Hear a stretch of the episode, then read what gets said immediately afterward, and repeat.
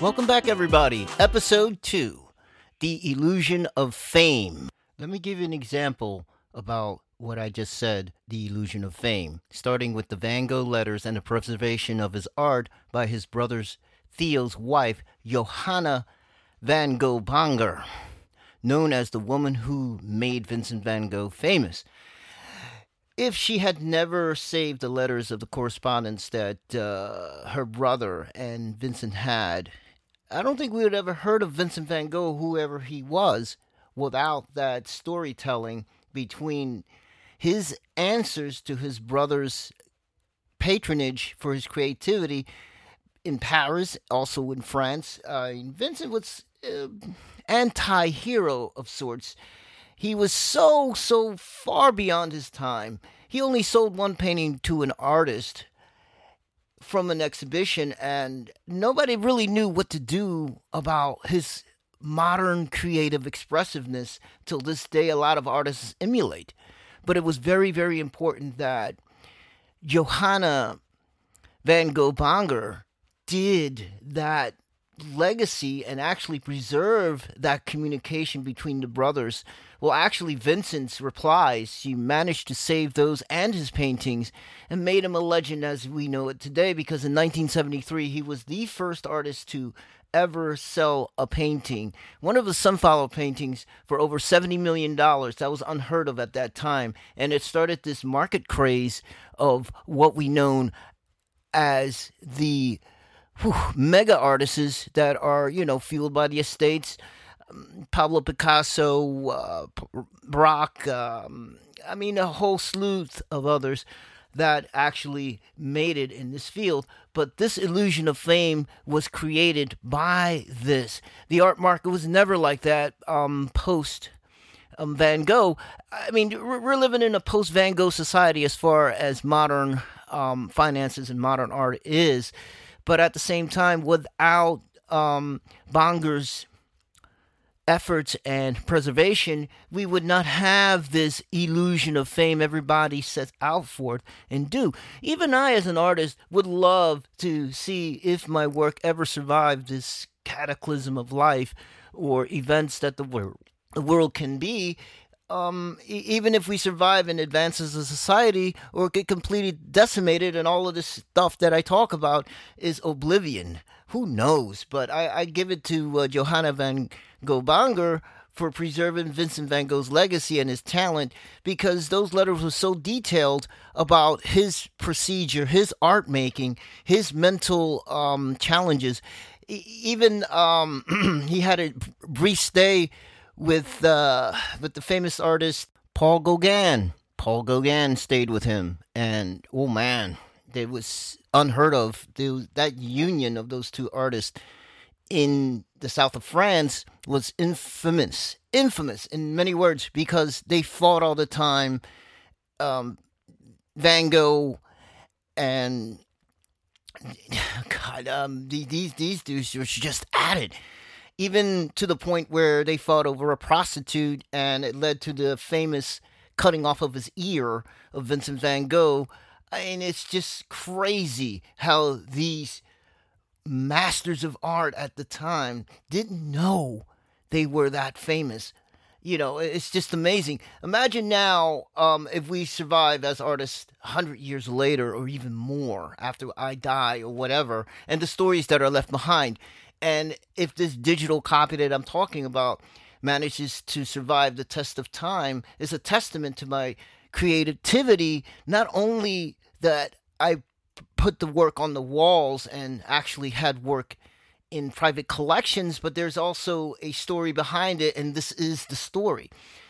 I I, I sincerely thank uh, Johanna van Gogh, Theo's wife, that's um, Vincent van Gogh's brother, to preserve those letters and to actually give a staple and a preservation of a period of time that would never happen again. My name is Juan Gomez, and everything that uh, Johanna van Gogh did for creating Vincent's legacy is an actual important fact of preserving art. I myself, as an artist, I grew up in humble beginnings. I was very fortunate to have uh, two parents living, privileged living. Um, as a child, um, both my parents, me and my brother, were very creative individuals. We would just draw, draw, and draw and draw. And sometimes, as children, we would be go out. You know, we would go out to the block and mingle with the kids over there. But our parents encouraged us to stay home and they bribed us with art supplies and bought us tables and they didn't really want us out there because of the activities of the neighborhood in the early 80s it was pretty bad out there but uh, they knew that but they kind of they sheltered us in a way where the creativity became answers to all the questions and the boredom. You know as a child you just want to be everywhere. Just energy is just um, fragrant. It's just abundant and I'm ever grateful for their endeavors and their sacrifices to make us who we are today. I'm the only one from the initial family to actually graduate college. I didn't necessarily get a degree, but I'm still living with them too. I was fortunate that I was able to do my art practice as a young adult and also not have the weight of the world on my shoulders that I do have now because of my loving parents. They they enabled me to become this artist I am today. I am ever grateful. And whoever's out there young listening to this, listen to this. If you're living with your parents, you better take advantage of it because when you leave that nest, everything changes everything changes. Your your dynamic, the way you do things, the way you, your time is just not yours anymore. You're just going to have to filter time and figure out how to make things work for you and establish something to preserve your creative practice. It's a hard life, man. It's very hard. And, you know, I, I have a job right now as we speak. I'm I'm in my 50s it's not the best job, but that job allows me to do these sorts of things. There, that was a very hard thing to do. It took me a couple of decades to actually land a job where there's no pressure and something that won't impede my creativity, but life has a way of showing that. I got to tell you, um, as a young man, I was very fortunate to agree, you know, to achieve some type of um, attention. I was so sick and tired of school, I remember, and I was working. I left my job. I was I was actually working in McDonald's at the time in in the early '90s, and I said to myself, "Why am I working when I can't do my own artwork?"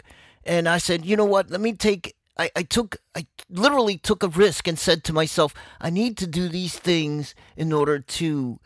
Achieve. And what I did was I freed up my time, and this was my last year in school. And I made a conscious decision and said to myself, "Wow, let me let me just see where this goes." I was, and I actually knew that my parents were there to support me, and I had their love and their and their you know and their support to actually help me do this. I was eight. I was in my twenties. My, my, early twenties. You know, I had no idea what was out there, but uh, that decision I made, leaving work and just doing art full time, what is what enabled me to actually, you know, I had a lot of people in school at that time telling me. You should compete. You should compete. You should do the Cresson. You should compete. You should compete and I or or compete for a scholarship. You know, I was really reluctant to that. I was just sick and tired of working so much at that time, and I said, you know what? Let me let me do something impossible. And what I did was I competed for the William Emlen Cresson Memorial Traveling Scholarship. Uh, Cresson Scholar back then was like the Oscars at the Pennsylvania Academy of the Fine Arts, which is known the acronym PAFA right now.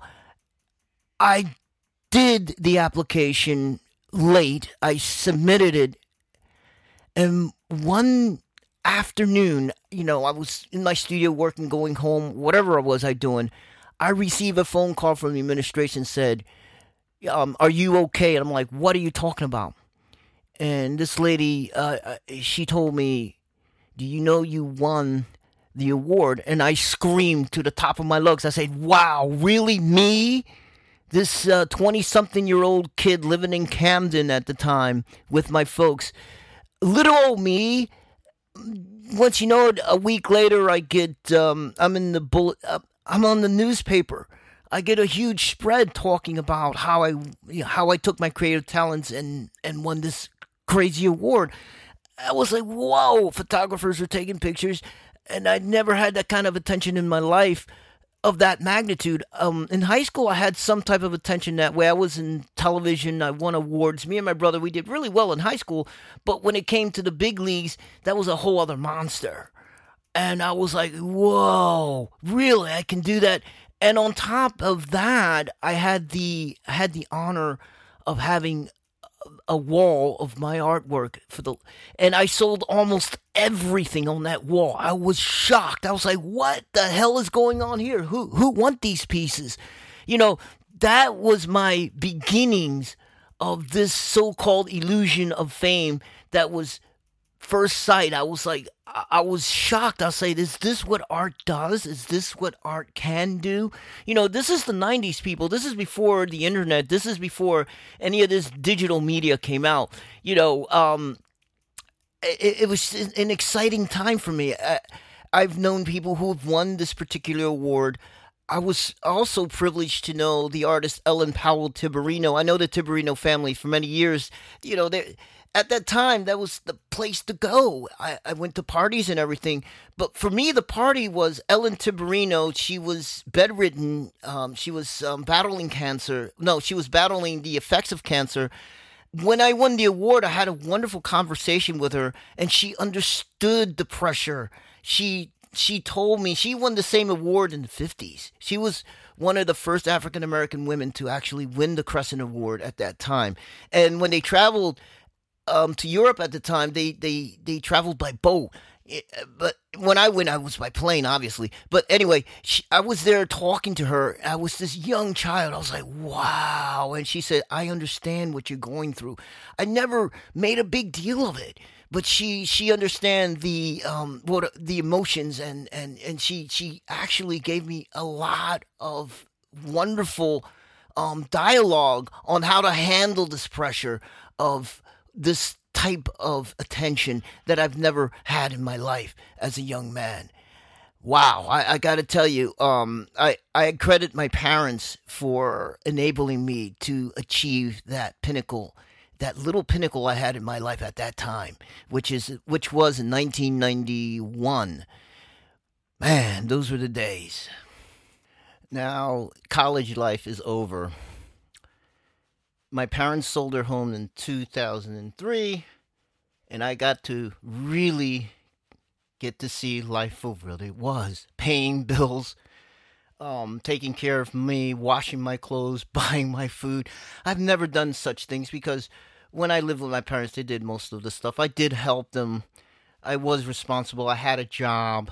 Um, but that that little illusion of fame still lingered. It's it's real even till this day, but not so much so as I get older.